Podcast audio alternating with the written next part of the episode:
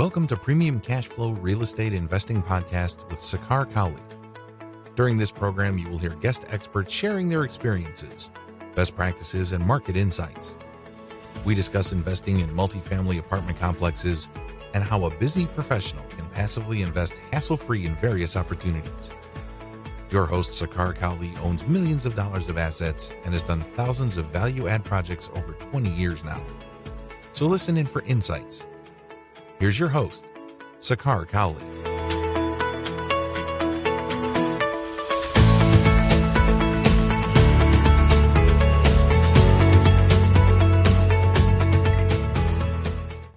Welcome to another edition of Premium Cash Flow Podcast. I'm delighted to welcome Lo Hornbuckle with Goodhorn Capital. Uh, welcome to the show, uh, Lo. I appreciate you taking time today. Yeah, thank you so much for having me. Incredible, thank you. And Lo is with Goodhorn Capital. Uh, you know they uh, do investments passively. It's a capital equity uh, firm. Uh, they are investing in assisted living, built to rent models. They, uh, you know, obviously have the assisted living, uh, uh, you know, division within them. Uh, their assisted living uh, division called Sage Oaks Capital, which I think is championed by Lo here, and he has good bit of experience. He has five locations himself in Dallas with 40 beds there. Uh, their boutique company is a such a good dealer in uh, in that space that I kind of was inspired to invite him and see and kind of share the content. Perhaps it would be a great conversation, and we'd love to kind of hear some nuggets from Lo here. Uh, sure. So with that, Lo, uh, help us get started as to uh, kind of how you kind of came about in the space and also uh, you know how you kind of took turn into partnering with your uh, partner and forming Goodhorn Capital as well. You know.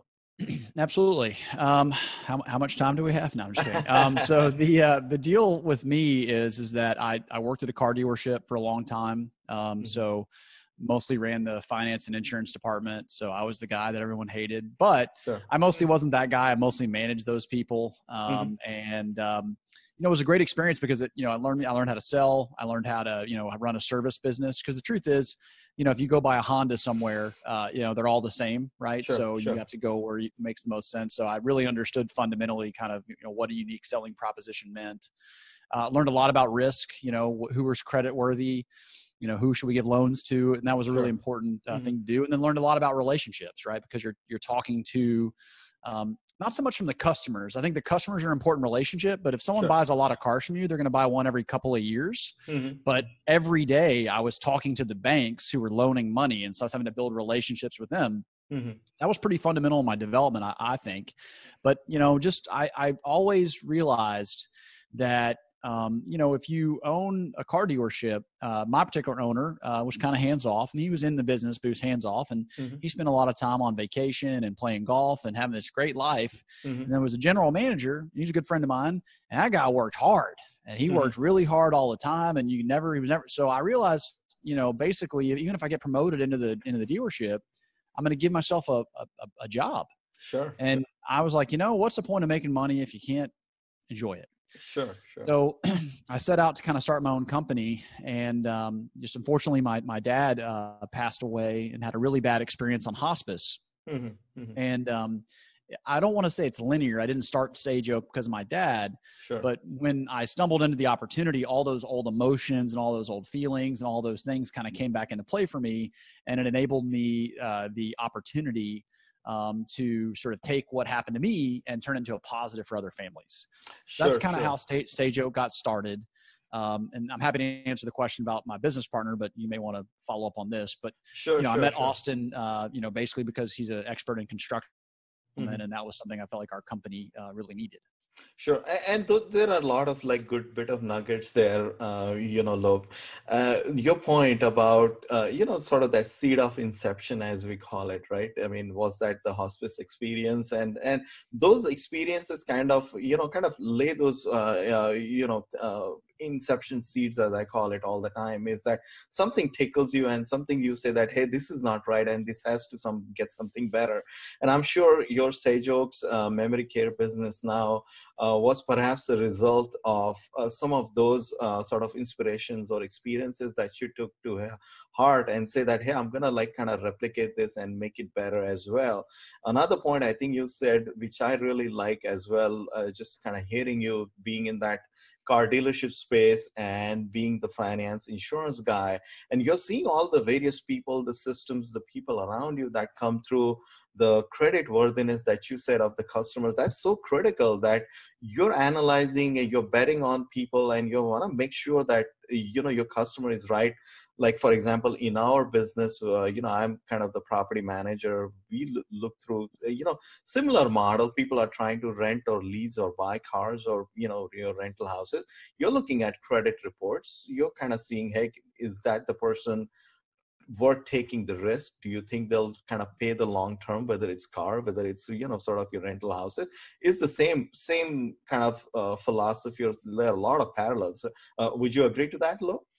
Yeah no i think um i think you know learning how to um learning how to read between the lines and learning um, when someone says one thing you know what they really mean and so it you know it was a good experience and then um, you know, just just kind of figuring out which customers you didn't mind vouching for, you know, mm-hmm. putting your reputation on the line, which customers you didn't want to do that with, mm-hmm. um, and and there were some really great lessons. I mean, one of the interesting things about it, um, you know, the people that that paid more for the car, they were mm-hmm. almost always happier you know, it's funny. You know, the people that come and spend all day negotiating, and they're like, "Ah, I'm not that happy." Well, no kidding. You you spend all day here to save three hundred dollars. Like, um, but the people that paid more oftentimes were happiest, and they just sure. came in, bought the car they wanted, and went on about their days. So it was it was you got to see a lot of different styles of people, mm-hmm. and you got to see. Um, some people think negotiations being mean, right? Like mm-hmm. if I'm mm-hmm. going to negotiate with you, then we're, I'm going to be rude to you. I'm going to be cruel to you. And, and sure, and, they want to win. That was kind of so Right. Well, even then, I mean, uh, there's plenty of people that want to win, but they're nice sure. about it, right? Sure. It's just because sure. it's numbers. It's just a piece of metal with some tires and some Mm-hmm. numbers. Mm-hmm. And so it was funny to see all the different personalities and you know kind of put them in categories and and and, and just people all how they handled themselves. And it was it was a great great great place for me to learn a lot. And I loved what I did. Um, ultimately, I'd probably still be doing it if I saw a, a reasonable path to mm-hmm. owning a dealership it's not that easy. Um, sure. And a lot of the a lot of the manufacturers, um, you know, have a very clear picture about who they want to own dealerships and things like mm. that. And it probably mm. wasn't going to be me. So once I kind of realized that was the case, and it was like, okay, well, maybe I want to go start my own thing, you know, and and uh, and give myself an opportunity to to build something in my image or build something that I think that serves uh, customers in the way that I wanted to. Sure, sure. Now let's let's fast forward that tape, uh, Lo, as to um, you know, now you have five locations uh, with Memory Care, your company, Sage Oaks, right? Uh, could you maybe kind of, uh, you know, play it forward and kind of give us some stepping stone that when exactly was it, uh, you know, uh, was clear to you that, hey, I want to be in this memory care, uh, you know, space and I want to make this better and five locations uh, for uh, for our viewers and listeners i want to kind of you know underline and uh, bold the statement here is that owning memory care is extremely uh, stressful capital intensive uh, there's people involved there is timeliness there's just so much regulation in all of this. So for someone kind of coming from let's say uh, you know a car dealership side uh, and you know coming into this space uh, help us kind of fill in those blanks uh, as to how all those different touch points happened in all of this well that might be beyond the scope of our show but uh, i'll definitely do the best i can sure mm-hmm. um, so uh, you know i really kind of made the decision it was kind of funny um, i actually thought i was going to start an apartment syndication company so mm-hmm. probably let's say uh, june of 2015 um, mm-hmm. i thought i was going to start an apartment syndication company I was at a conference being hosted by a big multifamily company that I just finished working for. So uh, one of the things that I'd done is I said, well, if I'm going to get into the apartment business, I need to learn how to be a pro- uh, property manager. And sure. so I actually took a job. I invested with a company and then took a job uh, as a property manager, not the property that I invested in, but just to mm-hmm. learn the business. Sure, sure. And I did not like being a property manager at all. Mm-hmm. It was terrible. Sure. Uh, and so I, I, I got their occupancy. They were 88% when I got there. When I left, they were 93. They're in the process of selling. I didn't, I didn't stick around. I just said, Hey guys, I think you're in good hands and, mm-hmm. and, uh, you know, good luck in the sale. Uh, but I went to an event they were hosting and they were talking about, you know, senior housing being the future. Mm-hmm. And I'd never thought about that before. And, and frankly, you know, I don't, I don't necessarily, I don't, I would, I would say that prior to 2015, um, you know, I had my grandparents and I had them and I really loved them and cared about them, but I wasn't the guy that would like stop and help an elderly lady across the street. I didn't think like that. Sure. Now my whole paradigm is different in how I, sure. how I approach society. And a lot of people that have known me for a long time have commented that I'm, I'm different since I started the company, right? Sure. So mm-hmm. I've literally spotted a lady in my neighborhood that had dementia and was wandering and, and just the signs resonate with me and kind of like stop to help her. But mm-hmm. I would have never done that prior to 2015. I would have had sure. no, mm-hmm. you know, no bearing or anything like that. Mm-hmm. So in 2015, I kind of that, that kind of got in my ear. And then by November of 2015, we'd bought our first house that we were going to convert into an assisted living facility. Mm-hmm. You know, we toured all a bunch of different facilities and decided, okay, here's what we want it to be. And and, I, and to this day, I think some people will tell you it's probably the nicest facility in Dallas. Um, mm-hmm. Mm-hmm. And uh, you know, that was my first one. And then I bought an operating one that was struggling because um, mm-hmm. my career has really always been about buying facilities that weren't doing well. Mm-hmm. There's kind of a disconnect, in my opinion. Most people that are selling small assisted living facilities, if they're doing well, they want so much money that the financials don't really work. Mm-hmm. Um, but you can go in and buy one that's struggling. And with my background in sales and marketing and that kind of stuff, that that, that part wasn't the big fear for me. Um, so I kept buying struggling properties. So the mm-hmm. average occupancy of the three facilities that I bought were 33% occupancy. So they're not mm-hmm. doing well. Mm-hmm. mm-hmm. And uh, stabilize those two locations. You know, that, those were corporate owned stores. And then we went out and uh, raised capital for the first time. So mm-hmm. I'd have private investors before, but I'd never gone out and had multiple investors for projects. First time I did syndication uh, was in 2017. Mm-hmm. Um, and so we uh, raised a couple million dollars to expand our company from two locations to 5 mm-hmm. and then um, you know and then we stabilized all those and and, and found some success and and uh, you know paying investor distributions on the ones that are um, that are uh, syndicated mm-hmm. and then we said okay we've proven the concept we've proven we can do this now let's go build our our our dream and our dream sure. was mm-hmm. a campus of care homes mm-hmm. so you pull up into a neighborhood instead of you know houses for families. These are 9000 square foot mansions that have 16 people living in them and they're all on one campus. And you have an administration building and it's but it looks like a neighborhood. And so we wanted to build um, essentially a big building that mm-hmm. was broken up into little buildings so that you could sure. have all the benefits that come with small facilities mm-hmm but all the scale and all the benefits and all the financing that come with you know 200 bed 100 bed facilities sure. and so we have two of those projects going now they're in various stages of construction mm-hmm. those will both be coming online uh, next year um, mm-hmm. we'll start filling those and so those will kind of be our crown jewel and uh, we're very excited to offer those to the markets that we're in Sure. So that would be a large, uh, sort of a colonial luxury, uh, you know, uh, mansion style assisted living. Uh, does that sound about right? Uh, yeah, I mean, it, they're you know they're they're traditional houses, but they've been purpose built for that. So sure. each house has 16 people. Mm-hmm. I mean, just in terms of dollar amount, I mean, one project is about 15 million, and the other one's about 18 million dollar development. Wow. Mm-hmm. Yeah, mm-hmm. so they're pretty big, pretty big projects. Sure. And how how big is uh, the sort of the square footage of these buildings? Uh? Yeah, so each building is about 8,500 square feet. Mm-hmm. Um, I have 80 beds in, in one and 96 beds in the other. So the two developments combined are just under, just about 100,000 square feet roughly.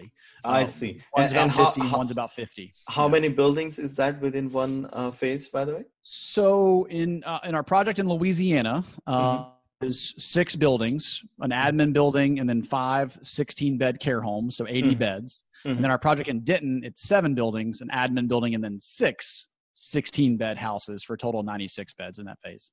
I see. I see. Very interesting. Very interesting. So this is where I think you combine your uh, memory care and the new construction with your partner. Would that would that be right? Yeah, I mean, so uh, in Lake Charles, so my partner uh, Austin, it, we're is active in our our Denton community, and I think we started we started out kind of as a joint venture, and it's kind of become a partnership over time, and and, and that's really a testament both to both to him and his team, and and and and and our ability to interact and get along. um, you know, I've been in a lot of partnerships. I've had some partnerships that have lasted, you know, for 15 years. Um, mm-hmm. So I've been in partnerships that have been very good, but finding a finding a partner that um, that you trust completely, that you want to grow with, that kind of balances you out. It's it's difficult to do, and I've been very fortunate to have a lot of those throughout my career. Mm-hmm. Um, but you know, ultimately, when I was building in Lake Charles, what I realized was is not having construction and development in house mm-hmm. was a hindrance. Sure. And by that I mean, look, I've got a great construction development partner in my Louisiana project, but he doesn't live in the market. Mm-hmm. So he's not actually hands on doing those things. Sure. And so the, the great thing about my partnership with Austin is, is that um, he was already actively building and developing in the market that we're in together. And so, mm-hmm. you know, he knew who to talk to at the city. He, he had, you know, his team in place and, um, you know, there's going to be some growing pains for him. It's building a new asset class. Sure, sure but you know he's been very diligent in in getting educated and making sure and we work together daily on you know value engineering stuff. Uh, today we just uh, just got a bill for generators that would uh, choke a horse. So we're working on that right now. So sure sure. uh, nice. you need generators uh, they're expensive as can be. So sure it's not, sure. not fun to look at that bill at all absolutely absolutely.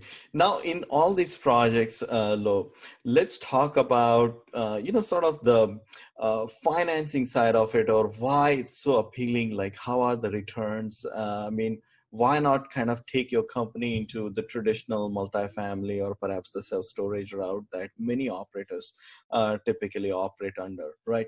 Uh, your niche, uh, you know, assisted living, as you said, right? Uh, why not something else? Why assisted living? Give us some sort of uh, numbers or perhaps some genesis around uh, why that class is so appealing.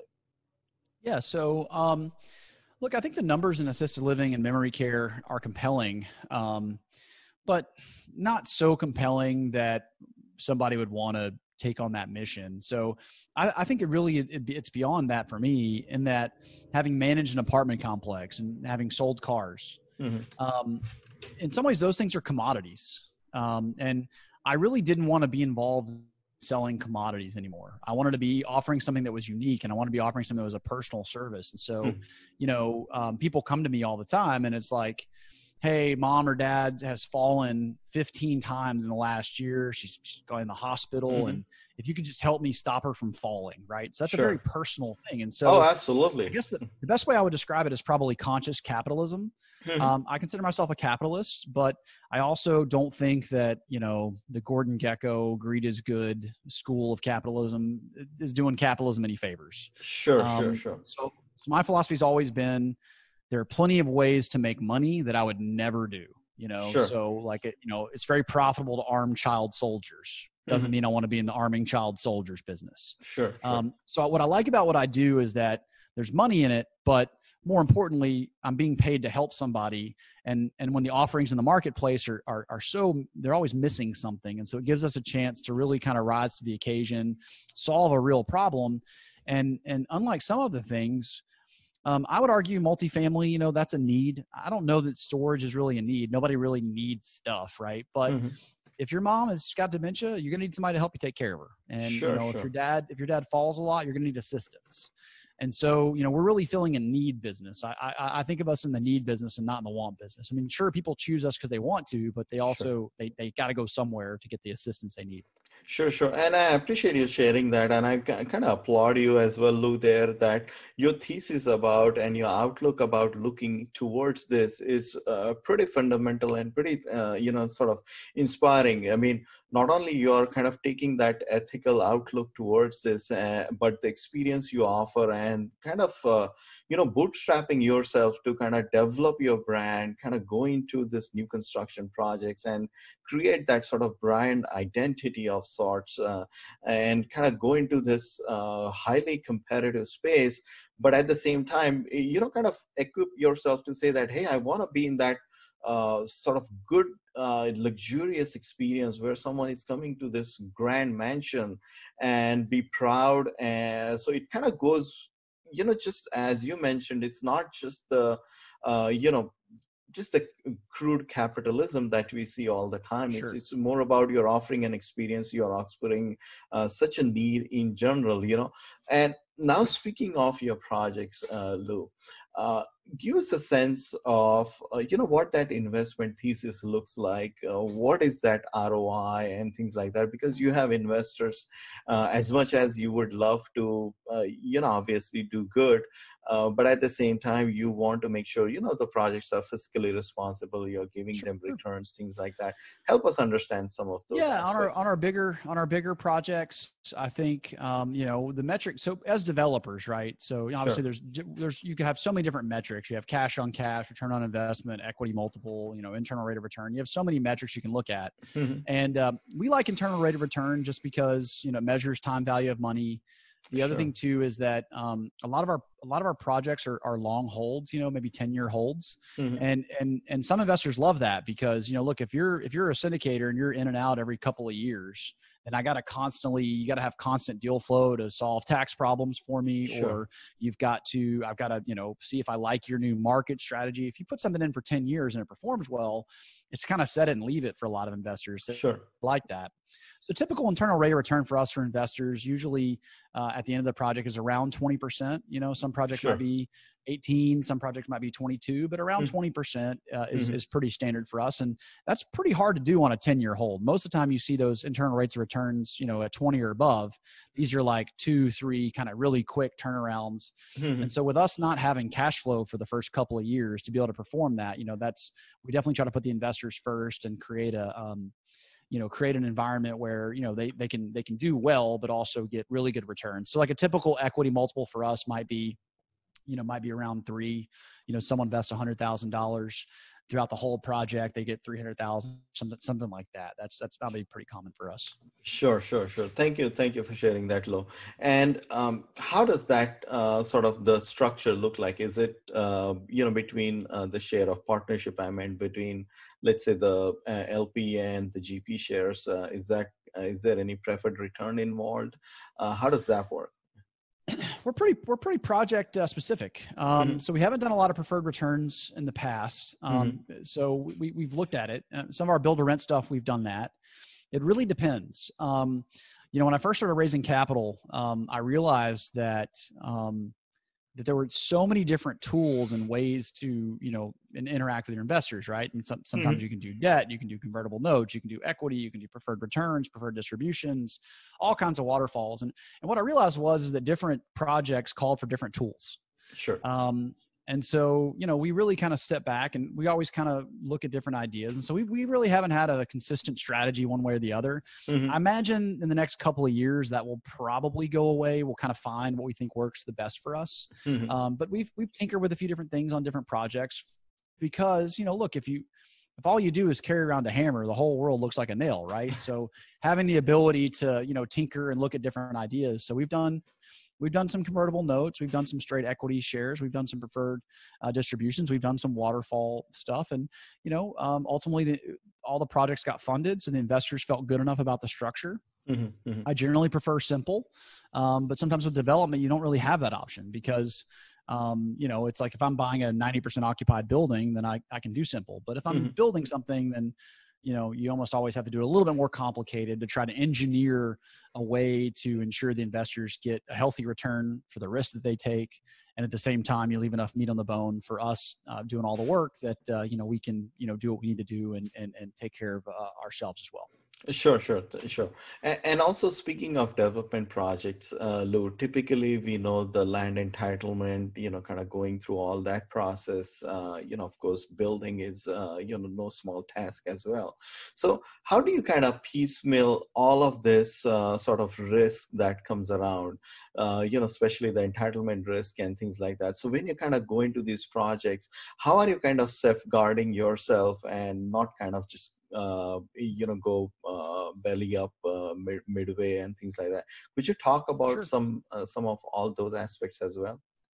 Yeah i think uh, you know our team has done a good job. I think we have a very elegant solution to that. So you know there's really when you're there's two risks. Um, there's uh, you know there's basically uh, like there's risk from the city. So you have your entitlement risk mm-hmm. um, you have like civil risk. And that, that's basically that your project's amazing, but the city doesn't let you build it, or they make you change something, they make you spend sure. so much money the project doesn't work. And then there's then there's market, meaning that can you execute the business plan and can you fill it and stabilize and do all those things. Mm-hmm. So we've actually kind of created a product where it allows us to uh, separate those 2 mm-hmm. So actually, what we'll do is we'll do a phase one offering, and our phase one offering will involve investors coming in at generally a fixed rate of return. Mm-hmm. And basically, what we do is we hypothesize, hey, if we buy this piece of land and get it all the way to shovel ready status, it's mm-hmm. entitled, they've approved everything, you know, the, everything's good to go, it's ready to go and we sell that from phase one to phase two. We've added mm. value along the way. And so what we do is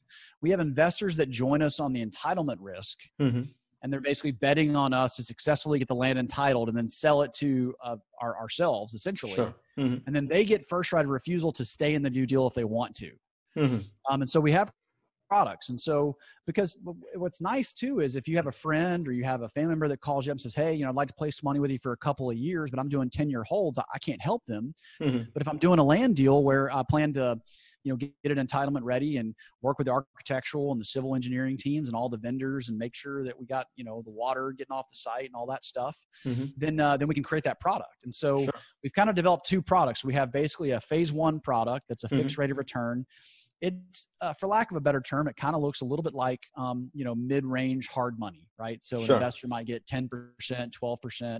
sometimes mm-hmm. 15% uh, return over annualized mm-hmm. and then the other thing too is is that our other offerings are pretty popular and so they actually get first right of refusal so mm-hmm. for example on our denton project we raised 1.5 million dollars for phase one um, we had almost $2 million of phase one money come into phase two so we lost a few investors, but the ones that we kept actually upped their investment. Sure. And so altogether, we had about a 30% increase from phase one to phase two, and they were happy because they basically ensured they had a spot. And so, sure. and that's a good sign. Uh, uh, sorry to interject, but that's a good yeah. sign, Lou, right there. That phase one investors are saying that, hey, we believe in it, we want to increase our, your yeah. share, and kind of having all phase one investors and more kind of going into phase two sure speaks to the sort of the belief of the your investors for sure uh, but well, beyond that too the, the other thing that's kind of cool about the way we engineer that so phase two really most of the entitlement risk is off the table you know there might be a little bit but most sure. of it 99% 90% of it's gone sure but what's fascinating is is that um, you know, if a project takes, say, five years to stabilize, mm-hmm. when you break it up in two years and three years, you're kind of starting the clock again, right? So if you look at internal rate of return, it, you know, if we would have started at the beginning, mm-hmm. then, you know, it, it depresses things. But if we pay those investors off and we start a new project, right, phase mm-hmm. two of the same project, then it allows us to, you know, not only pay out some investors early, let them get off the bus if they want to. Sure. Mm-hmm. But when someone stays in, it kind of resets the clock.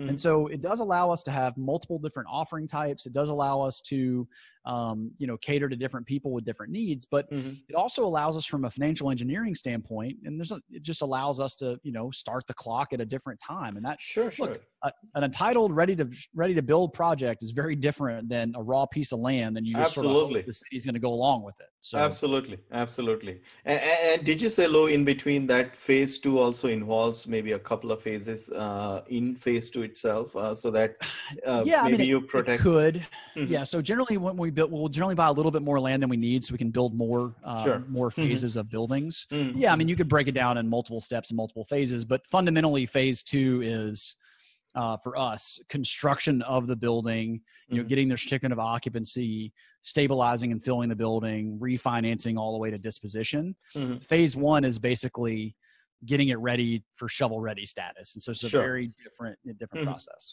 And right, look, there's some risk in phase one, uh, and, and that's why we pay a good rate of return. But ultimately, you know, since we're the inline customer, the only risk is can we not sell it to ourselves? Did we not, you know, create value? And so that's sure, kind of the way we, we do things. Yeah. Sure, sure. And, and phase two, part one would be perhaps, uh, you kind of continue the build out and you bring it to completion and perhaps phase 2b uh, in that would be kind of the lease up and stabilization. Yeah. Does that sound about right?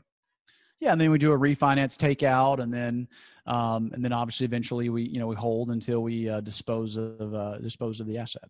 Sure, sure. And, and what's that long term hold look like? You know, you said ten years for sure, but uh, is that the phase where you're saying, okay, I'm stabilizing the whole you know occupancies kind of you know setting up all the operations and things like that and the eventual disposition uh, that you referred lou is that more kind of then based on let's say my grandiose noi and can i find a bigger REIT or some bigger operator uh, who can kind of consolidate, uh, you know, sort of your luxury uh, project into their fold. Would that would that be that the exit plan, perhaps? Yeah, I mean, the interesting thing is, is that it could be a lot of things. Um, so we've thought about this a lot, and you know, who knows what's going to be happening ten years from now. Um, mm-hmm. But you know, because these are individual houses on one campus, mm-hmm. theoretically, if you wanted to buy one house, I you could sell you one house and sure. keep it under common management. Mm-hmm. Um, I could just sell the project. The other thing that may happen, our model is so different, is that maybe one of the really big players in the space, especially now with COVID, right? Because mm-hmm. COVID's kind of influencing senior housing in sure. a lot of ways. You know, what if a big player, you know, comes in and is like, look, I love what you're doing. I don't understand it. I'm just going to buy you right? So mm, they mm-hmm. may sure. they may try to do an M&A, mm-hmm. um, or someone can come in and say, you know what, you've got ten of these communities in Texas and three in Louisiana. We'd like to buy the whole portfolio. Sure. And then you know, so we sell it like that because once you get to a thousand beds or twelve hundred beds, fifteen hundred. You're institutional. Yep, yep. Yeah, you're creating a lot of efficiency. So we're sure. keeping very tight geographic areas, and so you know we may not look outside the state of Texas to do an acquisition or certainly not a development, maybe ever, because mm-hmm. there's just no reason. There's enough there's enough things happening in Texas that if I, you sure. know, I could probably spend 10 years doing it in Dallas and 10 years in Houston and you know 10 years in Austin and San Antonio. So it, it makes it nice because you have a very tight you know, area that you have to operate in. You know, if you got a, if your executive director, you know, goes on maternity leave, you can plug somebody else in from a sister community. In, in, no, makes perfect sense. Makes perfect sense. Now, uh, let's shift gear a little bit. Your model about build to uh, rent, you know, uh, perhaps your partner, uh, you know, kind of champions that, uh, uh, you know, torch, so to speak. What's the thesis there? Like, is that houses, apartments, multifamily? What, what does that look like?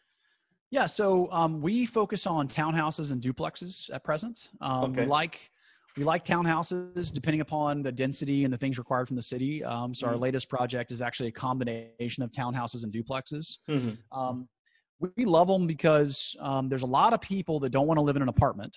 Mm-hmm. Um, there's a lot of people that are looking for three and four bedroom type of stuff. Mm-hmm. And uh, right now, our, our primary market, we kind of have a blend of families and a blend of students. Mm-hmm. We have some professionals too, some nursing people, things like that. But we're in a town that has a bunch of colleges, and so you know we'll, we'll get two or three students with their parents co-signing as roommates, and we'll also have you know a family of four mm. and you know maybe have a little dog and they want a little yard and so we're able to offer product that is very it's a kind of a class a product at a class b price mm-hmm. very mm-hmm. attractive in the marketplace um, and you don't have a neighbor upstairs you know jumping on the floors like sometimes you have with apartments mm-hmm. i think our mm-hmm. real uh, one of our keys to our, our our project is in de-risking it is we individually plat each uh, unit and so, interesting. Um, if mm-hmm. we build 90, if we, so we have a 90, we have an 89 unit complex that we're building right now. Mm-hmm. We're building it in phases of 30, basically. Mm-hmm. Um, and everyone's individually platted. So here's the thing we can run it like a multifamily. We can have a, you know, we can run it like an 89 units, all feeding into common management. It's all mm-hmm. run like that, you know, you know, all that.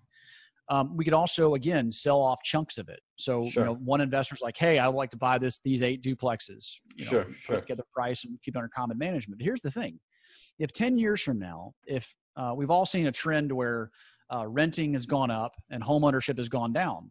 Sure. What if that reverses in 10 years? Well, then we can make a couple of improvements and now we can sell them to homeowners. Sure. So we have a lot of exit strategies that are very attractive. And the other thing that allows us to do is in, is in multifamily right now. Um, there's something called the amenities arms race, and what it is is is every building you go to, it's like an arms race. Who can have a better amenity? Like, you know, not only do we have dog washing stations, we have dog yoga, and it just gets out of control. Sure. And for building operators, it's it's a distraction. It's expensive. If you bet on something that's wrong, then you have problems we don't have to do any of that. So we don't have pools and we don't have gyms and we don't have all those things, but at least like hotcakes. And the reason is because people, some people just want a single family home and they just want to, you know, have a little yard. And so our unique selling proposition is a, is a, is a single family home um, with a yard uh, or, you know, sometimes a front yard, sometimes side yard, sometimes a backyard um, with a garage.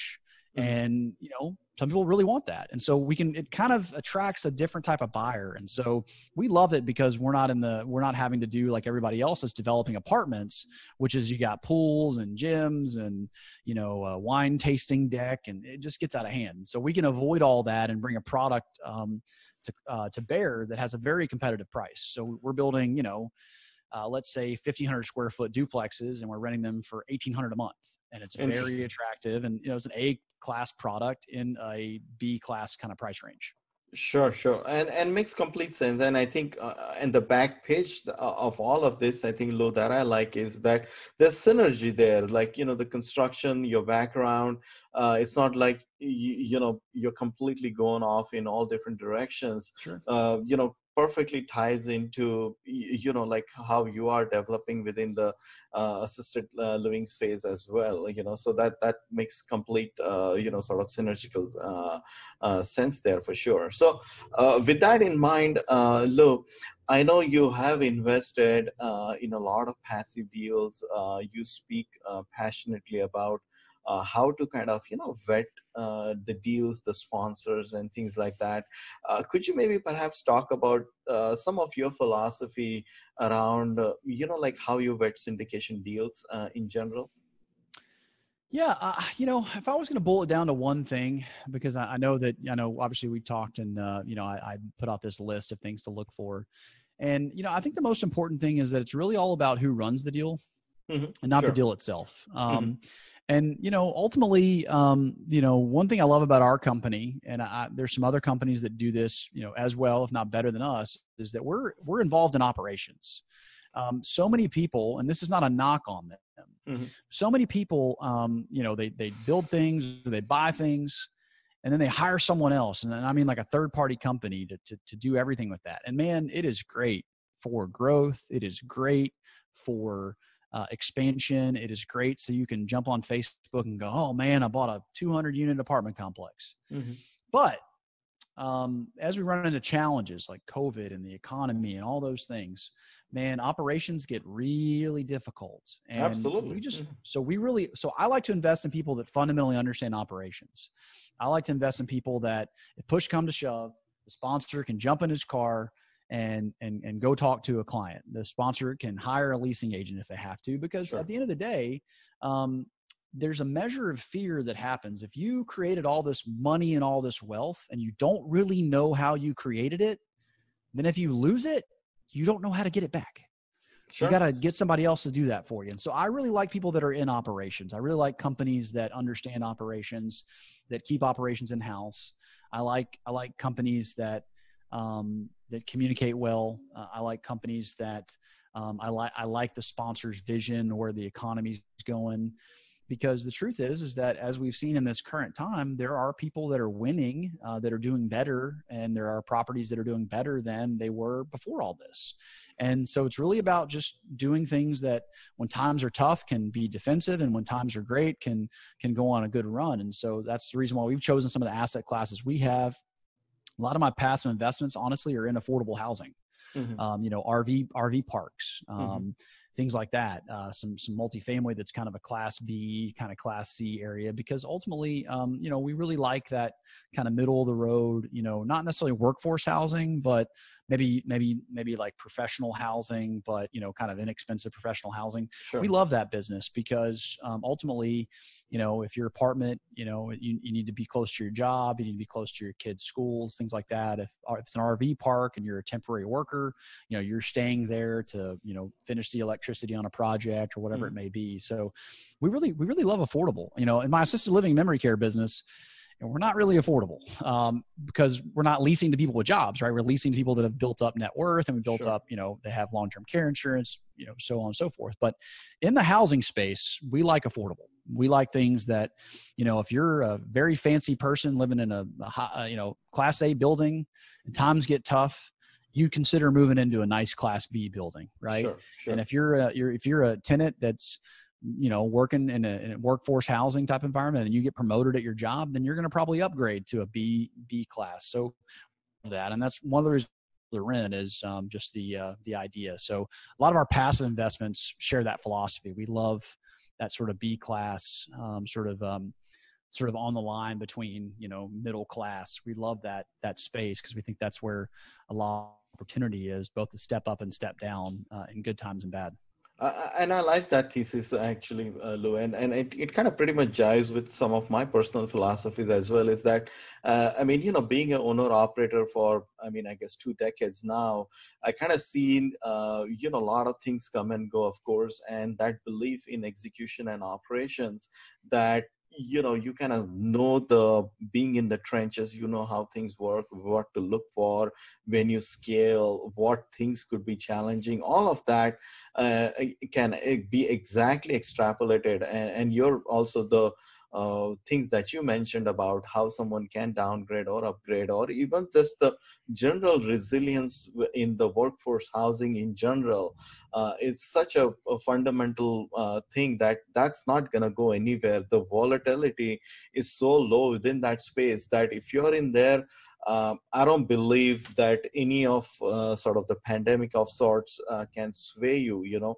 uh, so I, I, I, always you know have that belief and uh, you know it's not going to go anywhere for sure so uh, thank you lou i appreciate your time uh, yeah, today thank you um, how about share some contact information as to how folks can reach you and learn more about your company as well yeah, sure. So uh, a couple options. Um, if they want to shoot an email to me, my email address is low, L-O-E, at goodhorncapital.com. So goodhorncapital.com and um, they can shoot me an email if they want to learn more about the assisted living business. We have a, a book on the website. They can just go to goodhorncapital.com and you can uh, download a free uh, ebook um, that basically tells the story of my company Sajoke and kind of how we got started and kind of our philosophies on things. So if they want to learn more about that they're welcome to do that. That book is, uh, is totally free. So goodhorn capital is probably the best place to go and uh, real easy to get a hold of us there awesome thank you for coming on for viewers and listeners. Uh, our uh, website is premiumcashflow.com we have you know great guests like love all the time uh, sharing lots of insights into different spaces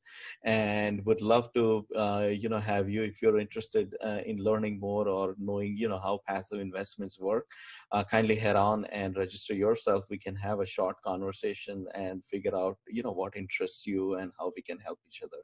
So it's been a pleasure lo thank you for coming on today. Yeah hey thank you for having me on the show man. I really enjoyed it. I appreciate it Thanks for listening to Premium Cashflow Real Estate Investing Podcast. Please join us at premiumcashflow.com to sign up for weekly updates, research articles, and more. We will see you again for another great interview with an expert guest.